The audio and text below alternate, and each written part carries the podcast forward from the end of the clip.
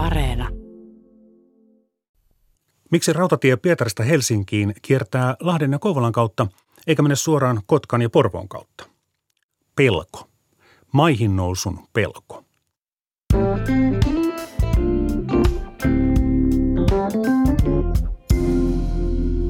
Olen Juha Virtanen ja tämä on tarinoita taloudesta ja taloushistoriasta. Tänään puhun rautateistä.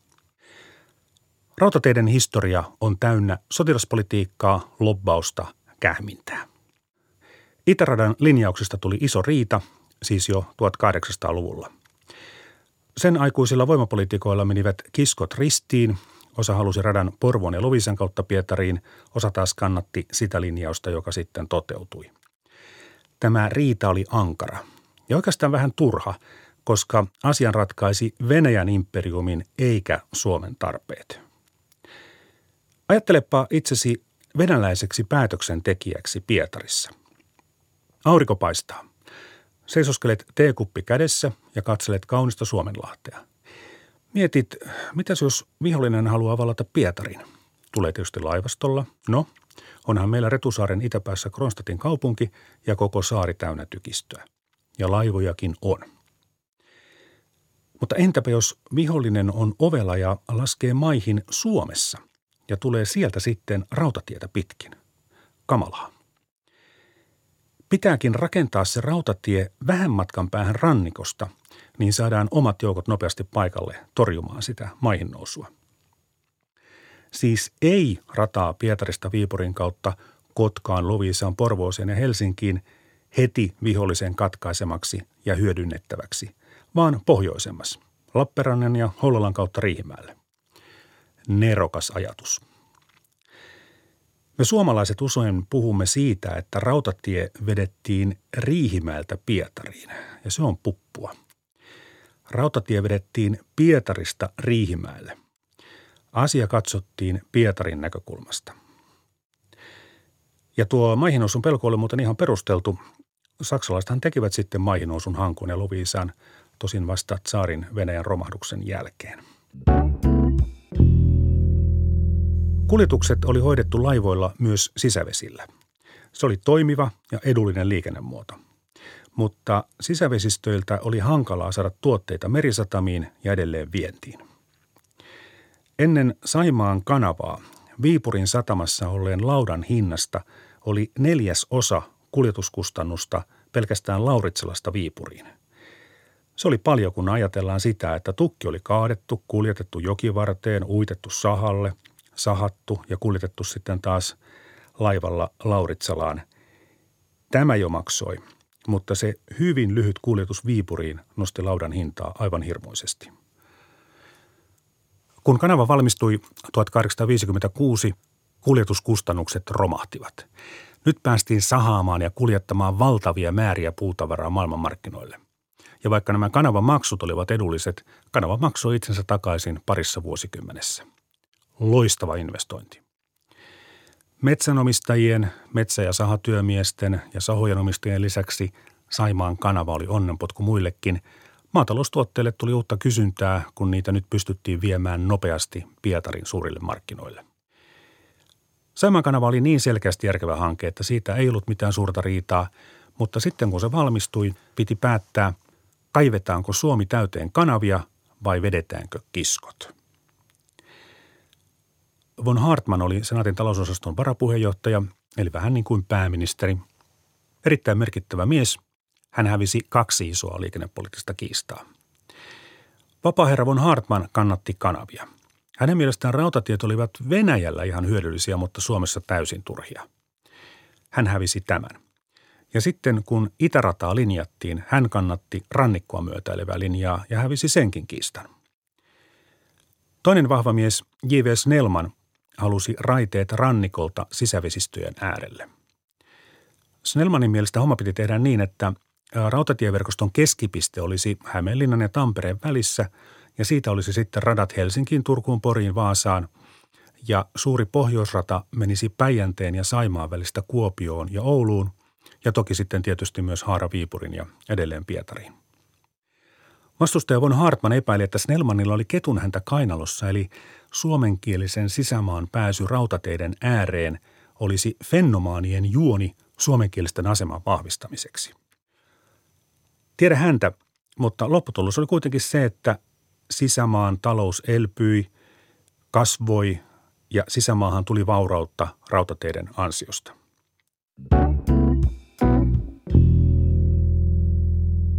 Rautateitä ei ole rakennettu siksi, että ihmiset pääsevät mukavasti matkustamaan. Ne on tehty tavarankuljetusta varten. Jo ennen ensimmäistä maailmansotaa tavaraliikenne toi yli puolet tuloista ja vähän ennen toista maailmansotaa osuus oli yli kaksi kolmasosaa. Ja se tavara, jota kuljetettiin sisämaasta merisatamiin, oli nimenomaan puu eri muodoissaan. Rautatie mahdollisti sen, että sisämaassa oli kannattavaa kaataa ja jalostaa puuta – ja itse asiassa meillä rakennettiin aluksi liikenneverkko, joka oli yhdistelmä vesi- ja rautateitä. Helsinki-Hämeenlinna. Ensimmäinen ratamme oli valmis 1862. Ja se muuten ei ollut Helsingin ja Hämeenlinnan välille rakennettu, vaan nimenomaan Vanajaveden ja Suomenlahden välille rakennettu rata. Sillä radalla yhdistettiin vesitiet, Vanajaveden rannat rautatiellä merelle – Tätä nyt ei muisteta. No, eihän pitkään aikaan kukaan ole tuonut veneellä voita Hämeenlinnan ja kuljettanut sitä sitten edelleen rautateitse merenrannikolle myytäväksi Eurooppaan, mutta siksi se tehtiin. Tunnin juna. Se toteutui jo 1862. Siellä on nimittäin matka Helsingistä Tikkurilaan kesti alle tunnin, tarkasti sanottuna 45 minuuttia. Helsingistä juna lähti kello kahdeksan aamulla – ja se oli Hämeenlinnassa kello 12.40. Ja takaisin pääsi jo seuraavana päivänä lähtö kello seitsemän ja juna oli Helsingissä puoli 12.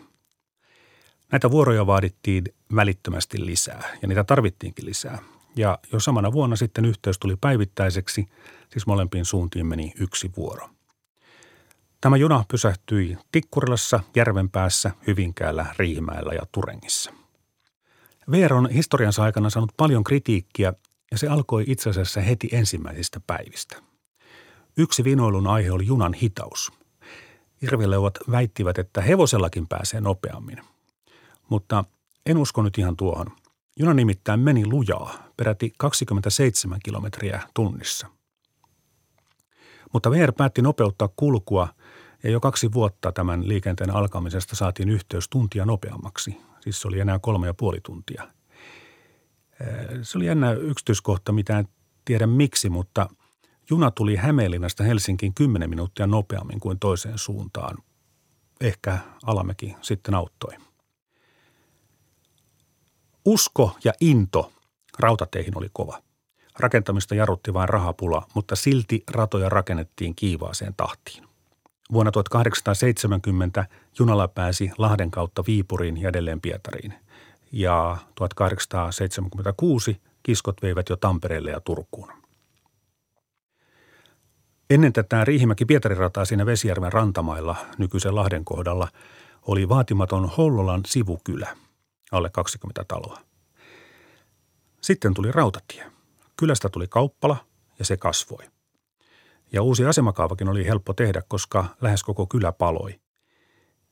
Lahden vaakunassa on muuten liekehtivä junanpyörä. Tampereelta kolkuteltiin Vaasaan melkein sata vuotta Haapamäen kautta, ennen kuin tämä nykyinen suora rata Parkanon kautta valmistui. Miksi näin? Aikansa mestarilobbari oli apteekkari Gustav Adolf Serlaakkius – hän oli sitä mieltä, että rautatie Tampereelta pohjoiseen pitää vetää Näsijärven itäpuolelta, siis omien tehtaiden läheltä, ja näin tapahtui. Miksi Hankoon menee rautatie? Olisi se ehkä rakennettu jostain syystä myöhemminkin, mutta syynä olivat Pietarin tavaraliikenne ja jäämurtajien puute. Pietarin satama oli Suomenlahden satamista pisimpään jäässä, Hanko puolestaan oli Suomen rannikkosatamista kaikkein eteläisin – joten se oli taas Suomen puolella pisimpään auki laivaliikenteelle. Valtio ei ollut halukas rakentamaan tätä rataa, mutta yksityiset liikemiehet vaistosivat, että hei, ruvetaan hoitamaan Pietarin kauppaa Hangon kautta. Tämä on hyvä bisnes. Ja se rakennettiin sitten Hyvinkäältä yksityisellä rahoituksella, valmistui 1873. Tämä on hyvä esimerkki taas hyvästä bisnesideasta, joka ei toiminut siksi, että joku muu keksi vielä paremman. Ja se oli rata Pietarista Viroon Paldiskiin. Ja liikenne suuntautui sinne. Valtio lopulta sitten suostui ostamaan tämän Hyvinkää Hanko-radan pilkkahintaan ja nämä venäläiset liikemiehet jätettiin sitten murehtimaan asioita keskenään ja velkojensa kanssa. Porvooseenkin rakennettiin rata Keravan kautta yksityisellä rahoituksella ja melkein heti liikennöinti siirtyi konkurssipesälle. Se rataosuus kerran jo huutokaupattiinkin, lopulta sitten valtio armeliaasti otti radan haltuunsa.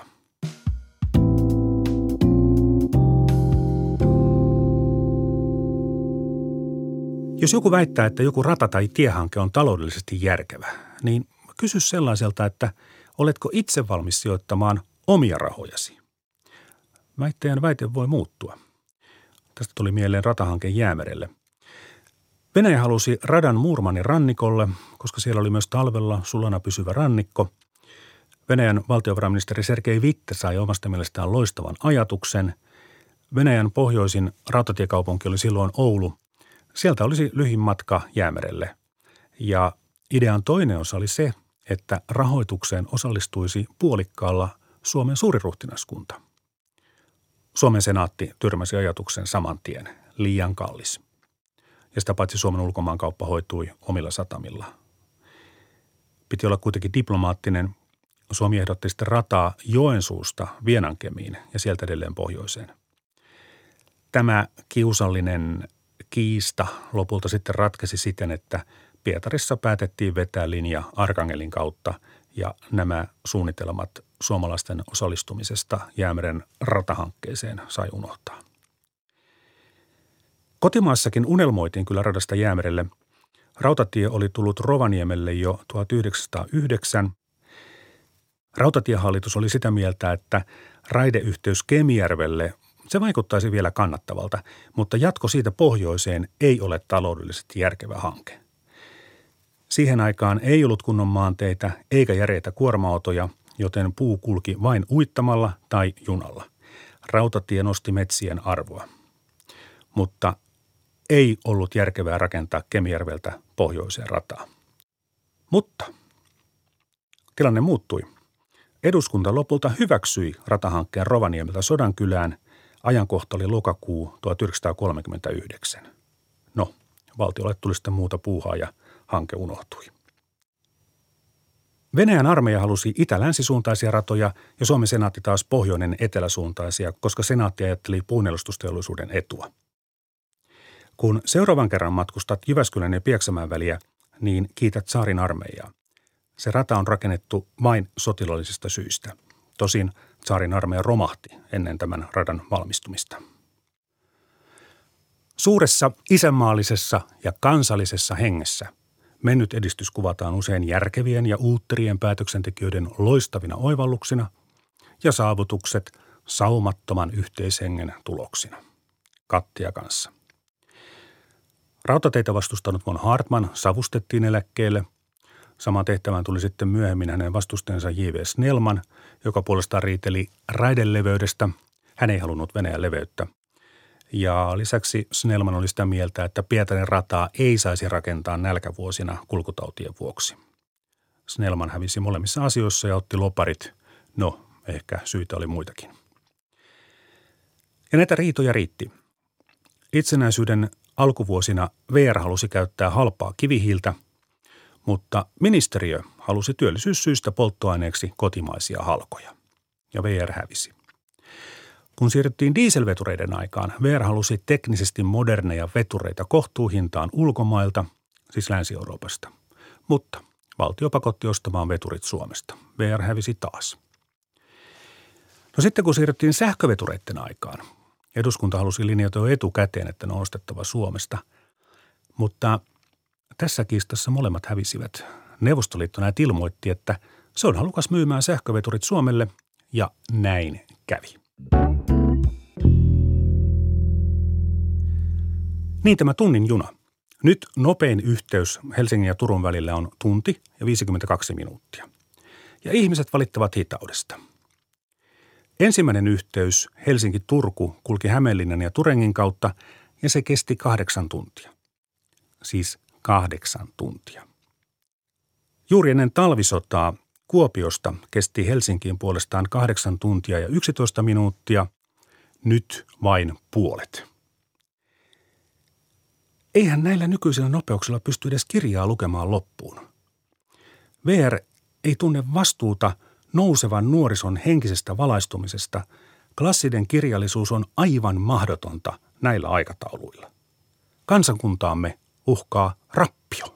Thank you.